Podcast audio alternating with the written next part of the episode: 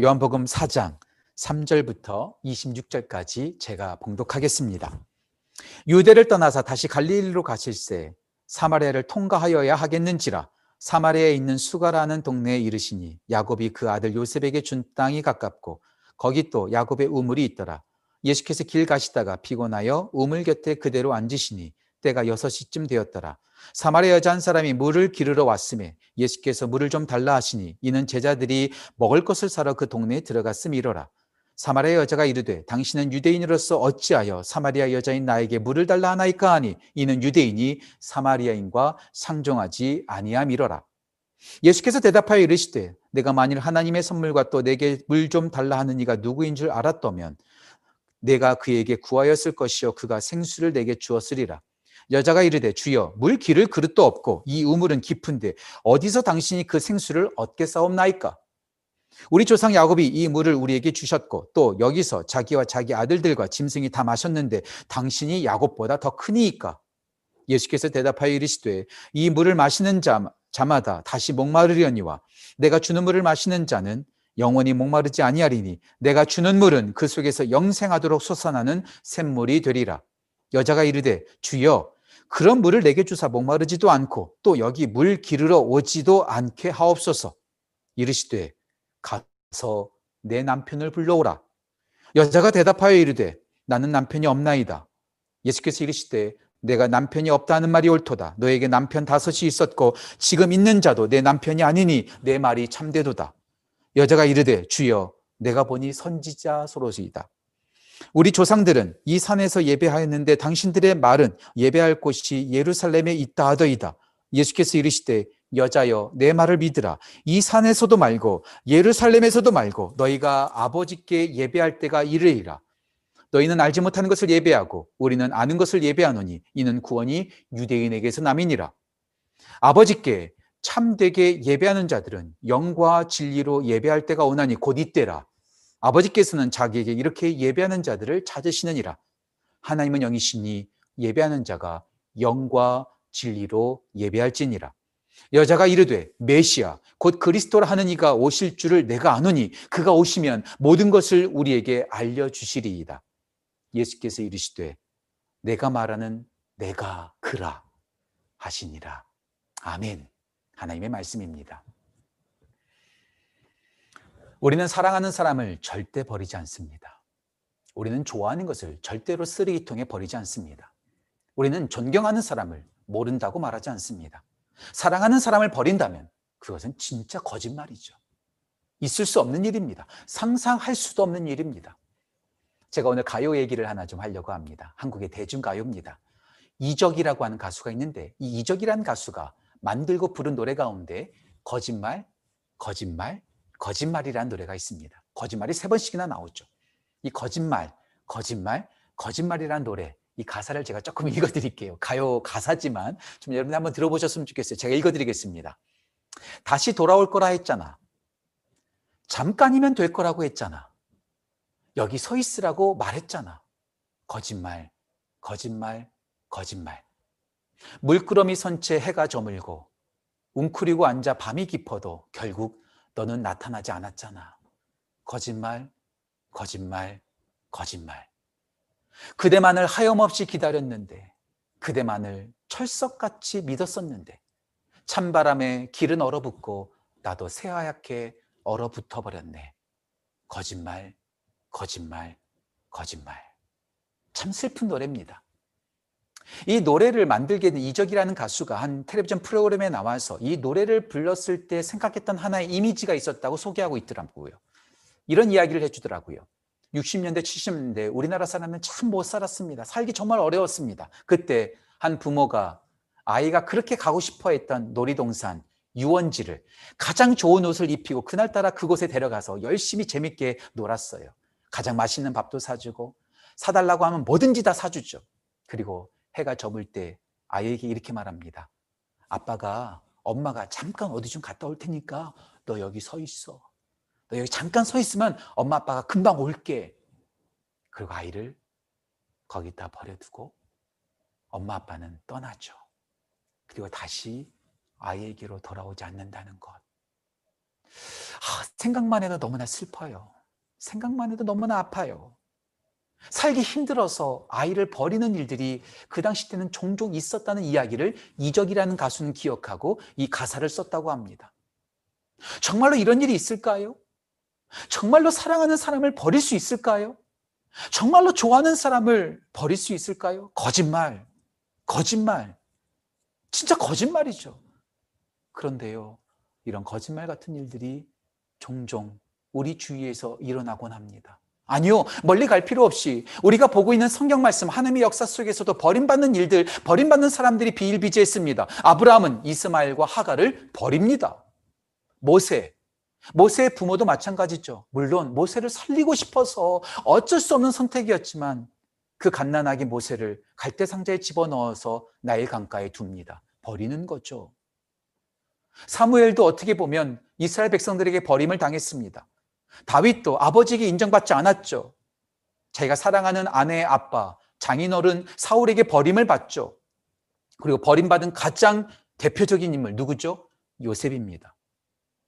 요셉은 가장 사랑해줘야만 하는, 아껴주어야만 하는 형들에게 처절하게, 잔인하게 버림을 받습니다. 노예로 팔리게 되죠. 사랑하는 사람에게, 사랑하는 가족에게 버림받는다는 것, 정말 저는 상상도 못할 것 같아요. 얼마나 아플까요? 얼마나 괴로울까요? 얼마나 힘들까요? 그 상처, 생각만 해도 끔찍합니다. 그런 괴로움에, 버림받음의 상처를 끌어안고 살아가는 사람들이 참 많습니다. 가정에서 버림을 받습니다. 연인에게 버림을 받습니다. 회사에서, 학교에서, 가장 신뢰했던 친구들에게 버림을 받아서 잠을 못 이룰 정도로 괴로워하는 사람들이 우리 주위에 너무 많아요. 너무 많아요. 저도 예외는 아니라는 생각이 듭니다. 참 마음이 아프죠. 이렇게 버림받을 때 우리 가운데 주어지는 현상이 뭘까요? 우리에게 나타나는 현상이 뭘까요? 크게 세 가지 정도를 생각할 수 있을 것 같아요. 첫 번째, 낮은 자존감. 그렇죠. 사랑하는 사람에게 버림을 받았다면, 야, 그래, 나는 진짜 몹쓸 인간이야. 나는 버림받아 마땅한 쓰레기 같은 존재야. 자기를 자꾸 학대하죠. 괴로움 속에 살아갔죠. 낮은 자존감으로 괴로워합니다. 두 번째는요, 대인 기피증이 생깁니다. 사람을 만나지 않아요. 집에만 갇혀 있어요. 무서운 거죠. 또 버림받을까 봐, 또 거절당할까 봐 무서워서 집에만 있어서 대인 기피증으로 사람들을 만나지 않습니다. 세 번째, 자기 방어. 자기를 철저하게 방어합니다. 상처받기 싫어서요. 이제 마음을 오픈하지 않아요. 누구와도 대화하지 않아요. 자기 속내를 말하지 않습니다. 자기를 방어하죠. 낮은 자존감, 대인 기피증, 철저한 자기 방어, 버림받은 상처로 그런 현상이 우리 가운데 찾아올 수 있다는 거죠. 그러한 고통 가운데 있는 한 사람이 오늘 본문 가운데 등장합니다. 누굴까요? 예, 사마리아 여인입니다. 여러분, 사마리아 여인의 스토리 잘 아시죠? 사마리아 여인은 버림받은 여자였습니다. 한 번이 아닙니다. 적어도 5번 이상 그녀는 버림을 받고 또 버림을 받고 또 버림을 받았습니다. 사랑했는데, 아껴주었는데 5번씩이나 버림받는 처참한 상처로 가득한 여자였습니다. 얼마나 낮은 자존감으로 괴로웠을까요? 그래서 그런지 그녀는 사람들을 만나고 싶어 하지 않습니다. 우물에 나와서 물을 기르는데 아침에 나와서 우물물을 기르는 것이 당연하지 않습니까? 그런데 이 여인은 제6시에 나왔다고 말하고 있습니다. 정오 12시입니다. 가장 뜨거운 시간, 가장 더운 시간, 아무도 우물가에 없는 그 시간에 그는 일부러 나옵니다. 왜 그럴까요? 버림받은 상처 때문에 사람들을 만나고 싶지 않은 거예요. 그리고 예수님께서 그녀와 대화를 하는데 자꾸 예수님을 밀어냅니다. 예수님과 대화하지 않아요. 자기를 방어합니다. 속내를 말하지 않아요. 얼마나 상처가 많았으면 이 여인이 이럴까요? 사마리아 여인에게서 저의 모습을 발견합니다. 사마리아 여인에게서 우리들의 모습을 발견하게 됩니다. 우리도 그런 상처가 있죠. 가족에게 받은 상처, 친구에게 받은 상처, 학교에서, 회사에서, 커뮤니티에서, 심지어는 교회에서 버림받고 거절당하는 그 상처 때문에 힘들어하는 사람들이 바로 우리들의 모습이 아니던가요? 그 누구도 거들떠보지 않아요. 그 누구도 우리를 동정하지 않아요. 이용만 할 뿐이죠. 그런데 복음이 여기 있습니다. 그렇게 버림받은 사마리아 여인에게 우리 예수님께서 찾아가시는 거예요. 여러분들 오늘 3절과 4절 말씀 보세요. 3절과 4절 이렇게 나와 있습니다. 제가 3절과 4절 그대로 읽겠습니다. 유대를 떠나서 다시 갈릴리로 예수님께서 가실새 사마리아를 통과하여야 하겠는지라. 여러분들 사마리아 통과하지 않아요. 이스라엘 사람들, 유대 사람들은요 사마리아를 아주 부정하게 생각했습니다. 아주 경멸했어요. 그래서요 예루살렘에서 갈릴리로 갈 때에 직진거리로 사마리아를 통과하면 되지만 그 땅이 너무 싫으니까 돌아가는 거예요. 이곳에서 뉴욕을 갈 때 펜실베니아를 거치면 바로 갈 수 있습니다. 그렇죠? 근데 펜실베니아를 거치기 싫어서 다른 데로 우회하러 간다면 정말 멀지 않을까요? 굳이 안 가도 되는 곳을 우리 예수님은 사마리아를 통과하십니다. 왜 그럴까요? 버림받아 고통받고 있는 이 사마리아 여인을 만나시기 위해서, 이 여인을 만나시기 위해서 예수님께서 일부러 찾아가시는 거죠. 이게 복음입니다. 세상 모두가 버리고 가장 사랑하는 사람들까지도 버린 그 불행한 삶을 살아가는 이에게 우리 예수님은 찾아오십니다. 이게 바로 복음입니다. 버려진 곳에 버려진 사람들을 다시 예수님께서 찾아오십니다. 왜 그럴까요? 왜 찾아가시는 걸까요? 실패한 베드로를 찾아가신 이유와 똑같습니다. 망가진 거라사 광인을 찾아간 이유와 똑같습니다. 오늘 사마리아 여인 세상 모두가 다 버렸지만 우리 예수님은 사랑하시니까 찾아가시는 거예요. 이게 바로 복음입니다. 우리가 대림절 기간에 우리 가운데 예수님께서 왜 오셨을까요? 사랑하니까. 세상 모두는 버렸다 할지라도 우리 예수님은 사랑하시니까 찾아오시는 거죠. 우리 가운데 찾아오신 그 예수님, 오늘 사마리아 여인을 찾아갔던 것처럼 그 찾아오신 그 예수님의 사랑을 우리 모두가 함께 경험하고 그 은혜로 감사하는 귀한 은혜가 우리 가운데 넘치기를 간절히 소원합니다. 자, 그렇다면 오늘 사마리아 여인에게 찾아간 그 예수님의 사랑은 어떤 사랑일까요? 우리 가운데 찾아오시는 예수님의 사랑은 어떤 사랑일까요? 오늘도 함께 그 사랑을 나누기를 소원합니다. 첫 번째, 예수님의 사랑은 친절합니다. 예수님의 사랑은 친절합니다. 여러분들 갑질이라고 들어보셨어요? 갑질? 갑질 무섭습니다. 뭔가 가진 사람이 없는 사람을 무시하는 거예요. 유식한 사람이 배우지 못한 분들을 무시하는 거예요. 높이 있는 사람이 낮은 곳에 있는 사람들을 함부로 대하는 것이죠. 정말 갑질 무섭습니다. 이 갑질 재벌들만 할까요? 정치인들만 갑질할까요? 유명한 연예인들만 갑질할까요? 아니에요. 모든 사람들이 다 갑질을 하더라고요. 저도 예외가 아닙니다.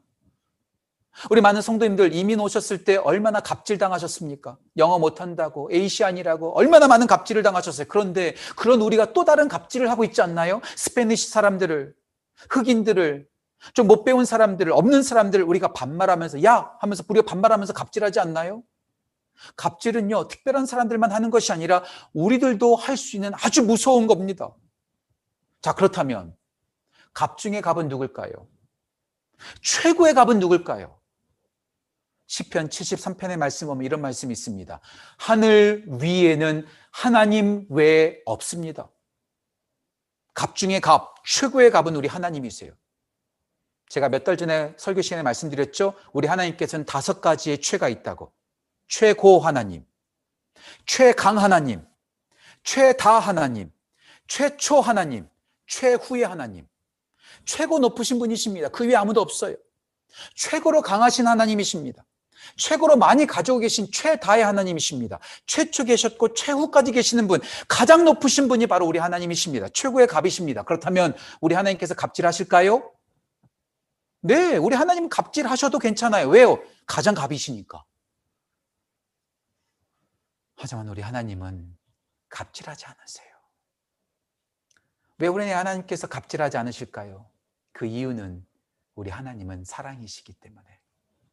요한일서 4장 8절 말씀, God is love. 하나님은 사랑이시라. 하나님은 사랑이시기 때문에 갑질하지 않으세요. 우리 예수님도 마찬가지예요. 우리 예수님은 우리를 사랑하세요. 그래서 맥스 루케이도 목사님께서 이런 말씀하시죠. 고린도전서 13장 사랑장에 나오는 그 사랑이란 단어를 예수님으로 바꿔도 무방하다. 왜? 우리 예수님은 사랑으로 오셨기 때문에. 사랑하면 어떡할까요? 사랑은 어떤 모습을 보일까요? 특별히 고린도전서 13장 4절과 5절 말씀 보면 이런 말씀이 있습니다. 사랑은 자랑하지 아니하고 교만하지 아니하고 무례히 행하지 아니하고 자기의 유익을 구하지 아니하고 성내지 아니한다. 사랑하면 자랑하지 않습니다. 교만하지 않습니다. 무례하게 행동하지 않습니다. 갑질하지 않아요. 자기의 유익을 구하면서 화내지 않습니다. 만약에 사랑한다고 하면서 화낸다면, 사랑한다고 하면서 무례히 행한다면 그것은 사랑이 아닙니다. 사랑하면 친절합니다. 버림받았던 가장 대표적인 사람 요셉을 생각해 봤어요. 요셉이 애굽으로 팔려가서 노예 생활을 할 때에, 감옥에 있을 때 그는 어떤 생각을 했었을까요? 만약에 저 같으면은요, 형들, 내가 가만두지 않을 거야. 내가 형들, 내가 복수할 거야. 내가 이 애굽 땅에서 애굽 드림을 이루어서 내가 성공해서 형들을 내가 철저하게 복수할 거야. 아마 칼을 갈았을 거예요. 그가 성공합니다. 애굽의 총리가 됩니다. 그리고 기근이 들었을 때 형들이 찾아옵니다. 그때 요셉이 어떻게 하죠? 복수하나요? 함부로 대하나요? 아니요. 눈물을 흘리고 그들을 다 포용합니다. 형들이 이상해요. 요셉이 나한테 복수할 만한데 왜 복수하지 않지? 아빠 야곱이 살아있으니까 아버지를 봐서 우리에게 보복하지 않는구나. 그런데 그 아버지가 죽습니다. 야곱이 죽습니다. 형들이 긴장하기 시작합니다. 형들이 요셉에게 찾아갑니다. 나는 당신의 종입니다. 요셉아, 우리를 좀 봐줘라. 우리를 죽이지 말아달라고. 우리를 좀 불쌍히 여겨달라고 그들에게 무릎을 꿇습니다. 그 이야기를 듣는 요셉이 어떻게 할까요? 요셉이 울어요. 요셉이 보복하지 않고 함부로 대하지 않고 그들에게 보복하지 않고 눈물을 흘려요. 그리고 이렇게 말합니다. 형님들, 두려워하지 마세요. 내가 당신들과 당신들의 자녀를 기르겠습니다. 그리고 아주 중요한 말, 창세기 50장 21절에서 이렇게 말합니다. 간곡한 말로 위로하였더라. 다시 말씀드릴게요. 간곡한 말로 위로하였더라. 영어 성경을 봤더니 이렇게 나와 있더라고요. Speak kindly. 친절하게 말했다. 사랑하면서 갑질하지 않았습니다. 내가 너희를 용서할게. 내가 너희들 봐줄게. 함부로 갑질하지 않습니다. 무례히 행하지 않습니다. 화내지 않습니다. 자랑하지 않습니다. 내 사랑을 받아달라고. 내 용서를 받아달라고. 친절하게 사랑을 베풀고 있는 모습을 요셉에서 발견합니다. 그렇다면 우리 예수님은 어떻게 하셨을까요? 예수님께서 사마리아 여인을 찾아갑니다. 사마리아는 버림받은 여인이라고 제가 말씀을 드렸어요. 대인 기피증이 있어서 사람 만나는 것을 싫어합니다. 예수님께서 그 여인을 만나기 전에 제자들을 다 동네에 보내버립니다. 말씀 좀 보실까요? 특별히 8절 말씀 보세요. 이렇게 나옵니다. 8절 제가 읽겠습니다. 이는 제자들이 먹을 것을 사러 그 동네에 들어갔으니 이러라. 사람 만나는 것을 꺼려할 그 사마리아 여인을 만나기 위해서 예수님께서 완벽한 세팅을 하시는 거죠. 그리고 그 여인에게 아주 무섭게 찾아가지 않습니다. 권위적으로 찾아가지 않습니다. 어떻게 접근하실까요? 7절 말씀 보실까요? 7절에 이렇게 나옵니다. 사마리아 여자 한 사람이 물을 기르러 왔음에 예수께서 물을 좀 달라 하시니 Would you give me a drink? 부드럽게 접근하시는 거예요. 무섭게 접근하지 않아요. 부드럽게, 친절하게, 배려하면서, 존중하면서 그녀에게 접근하시는 예수님의 사랑을 발견할 수 있어요. 그런데요, 이 여자가 만만치 않아요. 5번씩이나 버림받았던 아주 내성 있는 여자이기 때문에 아주 만만치 않습니다. 아주 당돌하게 대답하죠. 말씀 보실까요? 특별히 9절입니다. 9절에서 사마리아 여인이 이렇게 말합니다. 읽겠습니다. 사마리아 여자가 이르되 당신은 유대인으로서 어찌하여 사마리아 여자인 나에게 물을 달라 하나이까? 이는 유대인이 사마리아인과 상종하지 아니함이로라. 나는 사마리아인, 당신은 유대인, 나는 여자, 당신은 남자. 왜 말 걸죠? 난 당신과 말 섞기 싫어요 라고 말하는 것과 마찬가지입니다. 정중하게 거절하는 거죠. 그런데 그렇게 당돌한 여자에게 우리 예수님께서 여전히 친절하게 말하십니다. 나는 구원의 선물을 주러 왔어요. 내가 생수를 가지고 있다는 것을 알았다면 당신은 나한테 그렇게 말하지 않았을 거예요. 난 당신에게 생수를 주고 싶어요. 그때 그녀가 어떻게 말할까요? 말씀 다시 한번 볼까요? 특별히 11절 말씀 보세요. 이렇게 말합니다.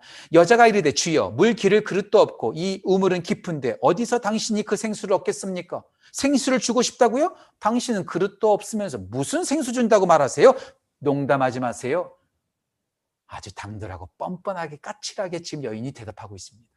그래도 예수님이 포기하지 않아요. 난 당신에게 마시면 다시 목마르지 아니할 영원한 생물을 주고 싶습니다라고 예수님께서 말하시니까 그 여인이 또 말합니다. 15절 말씀 보실까요? 15절 제가 읽겠습니다. 여자가 이르되 주여 그런 물을 내게 주사 목마르지도 않고 물 기르러 오지도 않게 주십시오. 한번 마시면 목마르지 않은 물을 주겠다고요? 그러면 지금 당장 주세요. 내가 이렇게 수고하면서 물 기르러 오지 않도록 말이죠. 뻔뻔하게 말하죠. 당돌하고 까칠하고 무례하고 예수님을 자꾸 밀어내는 그 사마리아 여인에게 우리 예수님은 화내지 않으십니다. 예수님은 그녀를 혼내지 않으십니다. 끝까지 친절하게, 끝까지 존중하면서 그녀를 받아주고 있어요. 제가 인간관계를 생각할 때마다 자주 떠오르는 하나의 명언이 있습니다. 철학자 이븐 가비롤이라고 한 사람이 있습니다. 다시 말씀드릴게요. 철학자 이븐 가비롤이라는 사람이 했던 말인데요. 잘 들어보세요. 이분이 이렇게 말했습니다. 좋은 매너란 나쁜 매너를 잘 참는 것이다. 좋은 매너란 나쁜 매너를 잘 참는 것이다. 무례하게 행동하는 사람, 나쁜 행동을 하고 나에게 화를 내고 나에게 거칠게 대하는 사람에게 나도 똑같이 거칠게 대하고 화내고 싸우는 것이 좋은 매너가 아니라 그런 나쁜 매너, 무례한 매너를 잘 참는 것이 좋은 매너요. 그런 좋은 매너 가진 사람이 저는 사랑이 가득한 사람이라고 믿습니다. 왜냐하면 우리 예수님은 무례한 여인에게 함부로 대하지 않았어요. 왜 그럴까요? 두 가지 이유가 있습니다. 첫 번째, 예수님은 사마리아 여인을 사랑했어요. 그리고 우리 예수님 안에는 사랑이 가득하셨습니다. 사랑이 가득하니까 찌르면 뭐가 나올까요? 사랑이 나오는 거예요. 물통을 찌르면 뭐가 나오죠? 물이 나옵니다. 콜라통을 찌르면 뭐가 나올까요? 콜라가 나옵니다. 식용유통을 찌르면 뭐가 나올까요? 식용유가 나옵니다. 예, 우리 마음속에 가득한 것이 나옵니다. 똥통을 찌르면 뭐가 나올까요? 똥이 흘러나옵니다. 자꾸 건들면 욕이 나오고 자꾸 건들면 화가 나오면은요, 그 안에 욕과 화가 가득하다는 뜻입니다. 우리 예수님은 사랑이 가득하신 분이세요. 사마리아 여인이 찌르고 또 찌르고 까칠하게 대하고 무례하게 대한다 할지라도 사랑이 흘러나오십니다. 왜요? 사랑이 가득하시니까. 우리 예수님께서 우리에게 이렇게 친절하십니다. 원래 이렇게 존중하십니다. 예수님께서 그 친절한 사랑으로 우리 가운데 오셨습니다. 그 예수님을 감사하고 그 예수님을 기뻐하는 우리 모든 지구촌 가족들, 또 온라인으로 예배드리시는 모든 성도님들 되시기를 간절히 소원합니다. 사랑은 친절합니다. 두 번째, 사랑은 치유합니다. 사랑은 치유합니다. 우리는요, 상처를 감추고 싶어 해요. 약점을 감추고 싶어 해요. 우리의 허물을 들키고 싶지 않아 해요. 왜 그럴까요? 들키면 창피하니까. 너무나 부끄러우니까 감춥니다. 이게 감춘다고 해서 문제가 해결될까요? 우리의 단점과 우리의 허물을 숨기는 것이 능사일까요? 아니에요. 편하기는 하겠죠. 하지만 절대로 그 문제는 해결되지 않습니다. 우리가 문제를 해결하려면 그 문제를 오픈해야 합니다. 상담을 받을 때 상담하는 사람에게 나의 상처를 다 쏟아내야 됩니다. 고백해야 됩니다. 하다못해 병원 가서 치료를 받으려면 의사 선생님에게 나의 상처를 보여줘야 됩니다. 내가 아프다는 것을 인정해야지 그때부터 치료가 됩니다. 그런데 왜 우리는 우리의 상처와 우리의 허물과 우리의 약점을 감추는 것일까요? 세상이 무서워서 그렇습니다. 세상이 잔인해서 그렇습니다. 더 심하게 말씀드릴까요? 사람들이 못돼서 그렇습니다. 상처가 들키면, 약점이 들키면, 과거에 잘못됐던 허물이 들키면은요, 세상 사람들은 무섭게 공격합니다.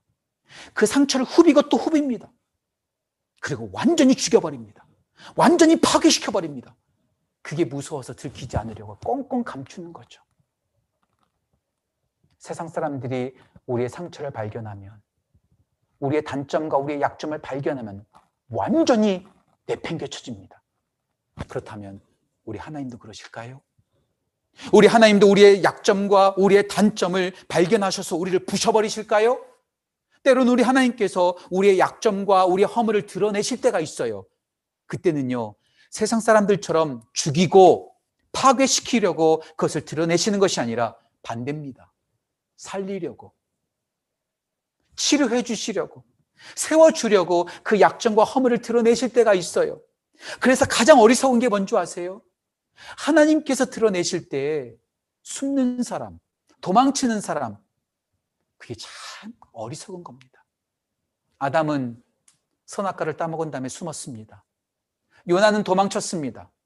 아나니아와 삽비라는 성령님을 속였습니다. 예, 사람에게서는 숨을 수 있습니다. 하지만 하나님으로부터는 숨을 수 없습니다. 사람으로부터는 도망칠 수 있습니다. 하지만 하나님으로부터는 도망칠 수 없습니다. 사람은 속일 수 있습니다. 하지만 하나님은 속일 수 없습니다. 하나님께서 우리의 문제를 드러내실 때 숨거나 도망치거나 속이지 마십시오. 어떻게 해야 될까요? 가장 지혜로운 것은 자백하는 겁니다. 인정하는 겁니다. 고백하는 것입니다. 우리가 자백하면 그는 미쁘시고 의로우사 우리를 모든 불의에서 깨끗하게 하실 것이요. 예, 세상은 우리의 자백하고 우리의 잘못을 보면서 공격하고 조롱하고 우리를 내팽개치지만 우리 예수님은 우리를 깨끗하게 하시고 우리를 용서하십니다. 오늘 예수님께서 사마리아 여인을 만나셨어요. 사마리아 여인이 자꾸 까칠해요. 예수님을 자꾸 내밉니다. 자꾸 내밀칩니다. 예수님께서 그런 사마리아 여인에게 극약 처방을 내리십니다. 아주 무서운 말입니다. 16절이죠. 16절 이렇게 나와 있습니다. 제가 16절 읽겠습니다. 이르시되 가서 내 남편을 불러와라. 이게 뭐 대단한 말이에요. 그렇죠? 남편 불러오면 되죠. 부인 불러오면 되죠. 아버지 데리고 오면 되죠. 예, 당연한 말이지만 이 여인에게는 청천벽력과 같은 이야기였습니다. 왜 그럴까요? 남편이 없었거든요. 우리가 다 알고 있는 것처럼 이 여인은 남편이 5명이나 있었지만 그 남편이 다 그녀를 버렸습니다. 그리고 지금 있는 남자도 남편이 아닙니다. 동거하고 있어요. 이 여인의 가장 아픈 부분을 예수님께서 드러내시는 거예요. 끄집어내시는 거예요. 왜 끄집어내실까요? 그녀를 약호 죽게 하기 위해서? 건방지니까 혼쭐 내려고? 아니에요. 우리 예수님은 그녀의 그 해결되지 않은 그 과거에 버림받은 상처, 5번이나 남자들은 와서 그녀를 사랑한다고 하면서 이용만 해먹고 슬프게 했던 그 남자들로부터 받았던 그 상처를 치료하시기 위해서 그것을 끄집어내는 거예요. 끄집어내지 않으면 치유받지 못합니다. 해결되지 않으면 앞으로 나아갈 수 없습니다. 예수님께서 그 상처를 끄집어내시는 거죠. 그런데요, 여기서 아주 놀라운 점이 있습니다. 뭔지 아세요? 예수님께서 내 남편을 불러오라 했었을 때 이 여인이 도망치지 않았다는 거예요. 이 여인이 부정하지 않았다는 거예요. 도망치거나 이렇게 말할 수도 있지 않을까요? 남편이요? 지금 집에 있는데 데려오기 힘들거든요? 그렇게 뻔뻔하게 말할 수도 있었어요. 부정할 수도 있었어요. 거짓말할 수도 있었어요. 하지만 이 여인이 이렇게 대답합니다. 예, 저는 남편이 없습니다. 예수님께서 그의 아픔을 드러내십니다. 그 여인이 인정합니다. 누구한테 인정하나요? 사람들한테 인정하지 않습니다. 하나님께 인정합니다. 예수님께 인정합니다. 그때부터 치유가 시작되는 것이죠. 전 여러분들한테 권고드리고 싶어요. 절대 여러분들의 허물과 잘못과 여러분들의 상처를 다른 사람들한테 들키지 마십시오.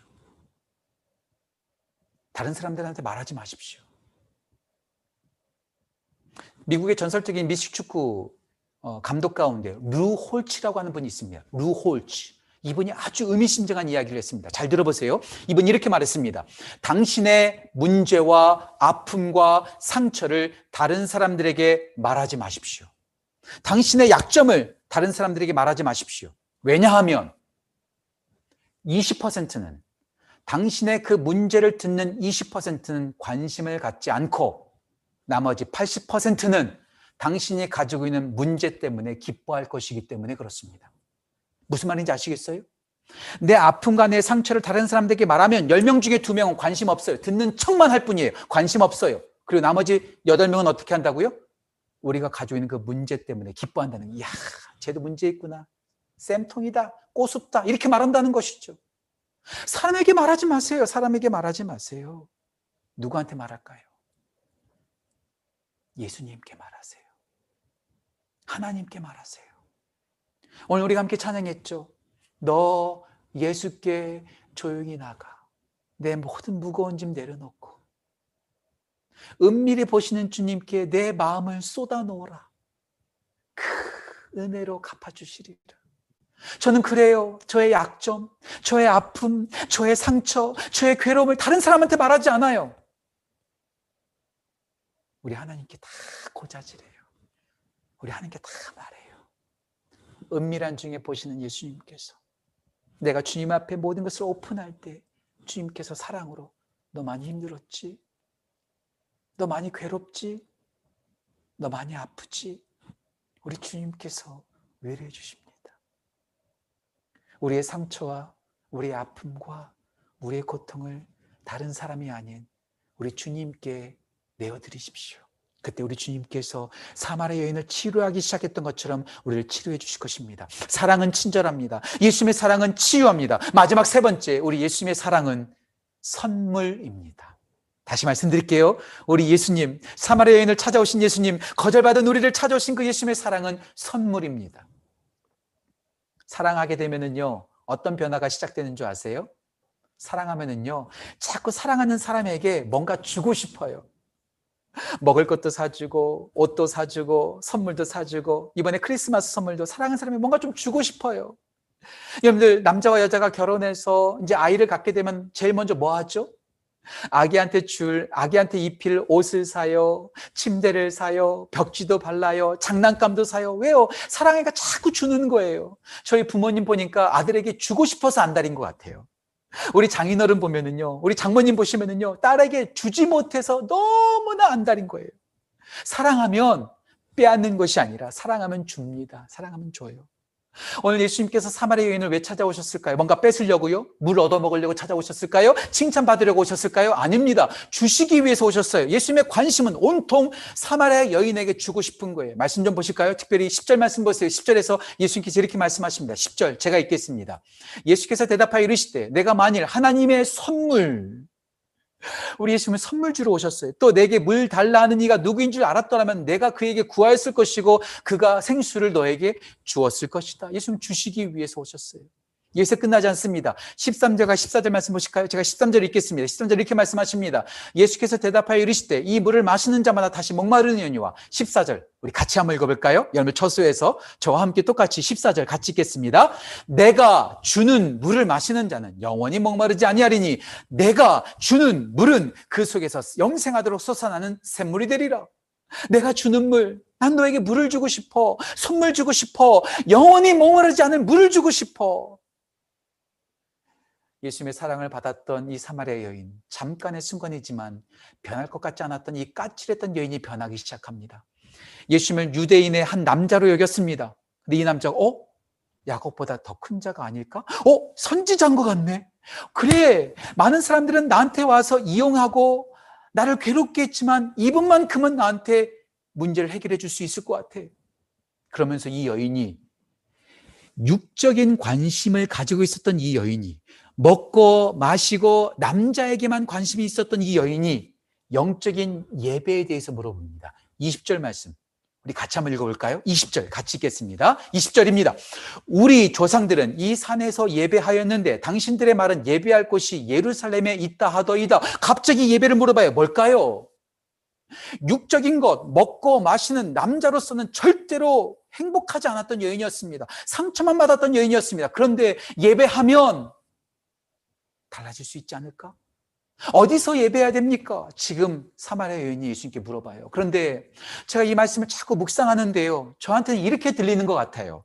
어디에서 예배해야 됩니까가 아니라 저는 이렇게 들립니다. 잘 들어보세요. 어디에 가면 사랑이 있을까요? 어디에 가면 치유받을 수 있을까요? 어디에 가면 행복할 수 있을까요? 라고 물어보는 것 같아요. 이 여인은 항상 버림받았거든요. 항상 상처받았거든요. 어디 가면 사랑이 있고 어디 가면 치유를 받고 어디 가면 행복해질 수 있을까요? 그때 예수님께서 대답하시죠. 21절입니다. 제가 읽겠습니다. 21절입니다. 여자여, 내 말을 믿으라. 이 산에서도 말고 예루살렘에서도 말고 너희가 아버지께 예배할 때가 이르리라. 22절 같이 읽을까요? 22절 같이 읽겠습니다. 너희는 알지 못하는 것을 예배하고 우리는 아는 것을 예배하노니 이는 구원이 유대인에게서 남이니라. 어디에 가는 것이 중요한 것이 아니라 행복과 치유와 사랑을 주시는 그 하나님 아버지를 알고 그분을 향하는 것이 중요하다. 이렇게 예수님께서 말씀하시는 거예요. 왜요? 우리 하나님은 영과 진리이시기 때문에. 영은 뭘까요? 모든 것입니다. 사마리아 여인은 육적인 것에만 관심을 가졌어요. 오늘 먹고 마시는 물에만 관심을 가졌습니다. 오늘 물을 많이 마신다 할지라도 내일 또다시 갈증이 생깁니다. 이 사람을 만나면 행복해질 거야. 시간 지나면 버림을 받든지 버리든지 상처의 연속입니다. 하지만 우리 하나님은 영이세요. 모든 것을 책임져 주십니다. 우리 하나님은 진리세요. 많은 남자들이 이 사마리아 여인을 아프게 했을 것입니다. 변덕스러웠을 거예요. 하지만 우리 예수님, 우리 하나님은 변덕스럽지 않으십니다. 모든 것을 주시는 분이십니다. 그분을 예배할 때 그 영과 진리이신 모든 것이고 틀림없는 하나님을 만날 때에 거기서 우리는 사랑을 경험하게 되죠. 그 순간 우리 사마리아 여인이 아주 중요한 말을 합니다. 너무나 중요한 말이기 때문에 우리가 이 말씀도 같이 읽어야 됩니다. 이 말씀을 듣고 사마리아 여인이 25절입니다. 25절. 여러분 다 성경책을 펼치시겠어요? 25절. 저와 함께 읽었으면 좋겠습니다. 25절입니다. 같이 읽겠습니다. 여자가 이르되 메시아 곧 그리스도라 하는 이가 오실 줄 내가 아노니 그가 오시면 모든 것을 우리에게 알려주시리라. 그 하나님 아버지를 만나는 방법, 그 하나님 아버지께로 가는 방법, 사랑과 치유와 행복을 주시는 그 하나님께로 나아가는 방법을 메시아가 오시면 알려주실 거예요. 아직 메시아가 오시지 않았기 때문에 우리는 몰라요 라고 말하는 것과 똑같은 거죠. 그때 예수님께서 아주 중요한 말씀하십니다. 이 말씀 진짜 중요해요. 26절입니다. 26절도 여러분들 가정에서 저와 함께 똑같이 읽었으면 좋겠습니다. 26절 같이 읽겠습니다. 예수께서 이르시되 내가 말하는 내가 그라 하시니라. 내가 그라. 에고 에이미. I am he. I am the Christ. I am the Messiah. 내가 메시아고 내가 그리스도라고 예수님께서 말씀하시는 거예요. 예, 그 행복과 사랑과 치유를 주시는 하나님 아버지께로 가게 하시는 분이 누구라고요? 그 구원의 선물을 주시는 분이 누구라고요? 오직 예수 그리스도 한 분이십니다. 예수님만이 우리에게 영원한 생명을 주십니다. 예수님만이 우리 가운데 참된 길이 되십니다. 예수님만이 변함없는 진리가 되십니다. 다른 곳에 구원 없어요. 다른 곳에 행복 없어요. 다른 곳에 사랑 없어요. 제가요, 열쇠 꾸러미를 갖고 있는데요. 열쇠 꾸러미에 있는 열쇠들이 한 4-5개 되거든요. 다 똑같이 생겼습니다. 하지만은요, 다 비슷하게 생겼다고 해서 어느 문이든지 다 열리는 게 아니에요. 딱 맞는 열쇠는 단 한 가지밖에 없습니다. 마찬가지입니다. 우리가 구원의 선물을 받을 수 있는 분, 구원의 선물을 주실 수 있는 분은 우리를 친절하게 사랑하시고 우리를 치유하시는 오직 예수 그리스도의 그 사랑으로만 가능합니다. 그 예수님께서 오늘 사마리아 여인에게 메사야, 크라이스트, 그리스도, 메시아가 되셔서 구원의 선물을 주십니다. 그리고 오늘 말씀을 듣고 있는 우리 지구촌 가족들, 영상으로 예배 드리시는 모든 성도님들에게도 오직 예수님께서 구원의 선물을 주십니다. 버려진 우리, 버림받은 우리, 그런 우리에게 예수님은 우리를 버리지 않고 우리 가운데 오셔서 친절하게 치유하시고 구원의 선물을 허락해 주십니다. 오늘 설교를 시작하면서 저는 이적이라는 가수의 거짓말, 거짓말, 거짓말이라는 노래를 여러분들한테 소개해 드렸습니다. 사랑하는 사람을 버린다는 것, 좋아하는 사람을 버린다는 것, 존경하는 사람들을 모른다고 말하는 것, 거짓말, 거짓말입니다. 그런데 진짜 거짓말 같은 일이 하나 있습니다. 진짜 사랑하는 자식을 버린 아비가 있습니다. 하나밖에 없는 아들을 버린 아버지가 있습니다. 누구시죠? 우리 하나님이십니다. 우리 하나님 아버지께서 하나밖에 없는 아들을 버리셨습니다. 오늘 버림받은 사마리아 여인을 찾아간 예수님이, 온 세상에 충만하신 가장 높으신 예수님께서 버림을 당하셨습니다. 제자들에게 버림당하셨습니다. 수제자라고 하는 베드로에게 모른다라는 말을 3번씩이나 들으셨습니다. 가룟 유다에게 돈 때문에 배신당하셨습니다. 그리고 예수님께서 십자가에 달리셨을 때 엘리 엘리 라마 사박다니, 나의 하나님 나의 하나님 어찌하여 나를 버리시나이까, 우리 예수님께서 버림당하셨습니다. 왜 버림당하셨을까요? 우리 예수님께서 왜 버림당하셨을까요? 버림받은 우리를 구원하시려고, 버림받은 우리를 사랑하시기 때문에 우리 하나님 아버지는 하나밖에 없는 아들을 거짓말처럼, 진짜 거짓말처럼 버리셨고, 우리 예수님께서 버림받는 아픔을 당하셨습니다. 그런데 더 안타까운 것은 우리를 구원하시려고 버림받으신 그 예수님을 오늘 우리는 코로나 바이러스 때문에 버리고 있진 않은지요. 삶의 문제 때문에 조금 힘들다고, 조금 속상하다고, 그 예수님을 모른다고 예수님을 버리고 있진 않은지요.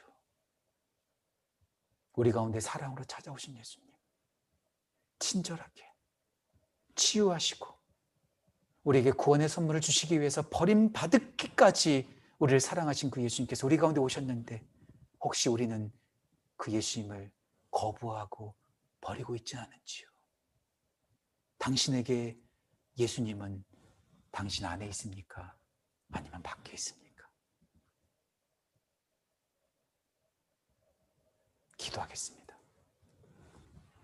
이 시간 여러분들 이 말씀을 생각하면서 나에게 예수님은 지금 어디 있는지, 예수님이 지금 우리가 어디에 있는지 묵상해 보시기를 소원합니다. 그리고 나를 친절하게 사랑하시고 나를 치유하시고 나에게 구원의 선물을 주시기 위해서 버림받기까지 우리 가운데 그 오신 예수님을 우리 마음 가운데 모시기를 소원합니다. 예수님, 제 안에 오십시오. 제가 예수님을 버리지 않겠습니다. 제가 예수님을 모른다 하지 않겠습니다. 내 안에 오셔서 저를 품어 인도하여 주옵소서. 이 시간 예수님을 내가 내 마음 가운데 모시겠습니다. 예수님과 함께 동행하겠습니다. 함께 이 시간 고백하며 기도하며 나아갑시다. 기도하겠습니다. 하나님 아버지, 주님과 함께 하셔서 오직 주를 바라보며 함께 하나님 주시기를 인도하시고 동행해 주시기를 간절히 소원합니다. 우리 가운데 은혜를 도하시고 능력을 함께 해주시옵소서. 나를 위해서 십자가에서 버림받으신 예수님, 나를 구원하시기 위해서 하나밖에 없는 아들을 십자가에 버리신 하나님의 그 사랑, 그 사랑을 우리가 모른다 하지 않게 하시고, 예수 그 사랑을 우리가 감격하며 그 사랑에 감사하며 그 하나님을 우리 마음속에 모시고 그 예수님의 사랑을 우리 가운데 모시는 우리 모두 될 수 있도록 인도하여 주옵소서. 우리가 예수님을 버리지 않고 우리 가운데 다시 오신 그 예수님을 사랑으로 우리가 받아들이며 나아가는 귀한 은혜 넘칠 수 있도록 주여 인도하시고 도행해 주시기를 간절히 소원하오니 주여 붙잡아 주시고 인도하여 주옵소서. 역사여 주옵소서. 하나님, 우리를 사랑하셔서 하나밖에 없는 아들을 버리시기까지 우리를 사랑하신 그 하나님의 사랑에 다시 한번 감격합니다. 버려진 나를 살리시기 위해서 버림받으신 그 예수님을 다시 한번 묵상합니다. 그 예수님을 우리가 모른다 하지 않고 사랑으로 찾아오시고 우리를 치유하시고 구원의 선물을 주신 그 예수님을 우리 마음 가운데 모시는 우리 대림절 기간 우리의 삶이 될 수 있도록 주여 인도하여 주옵소서. 우리 모든 지구촌 가족들, 영상으로 보고 있는 모든 성도들을 축복합니다. 그 가정마다 그 삶 속에 사랑으로 오신 예수님, 그 예수님을 모시는 은혜가 넘치게 하여 주옵소서. 감사드리며 귀하신 예수님의 이름으로 기도합니다. 아멘.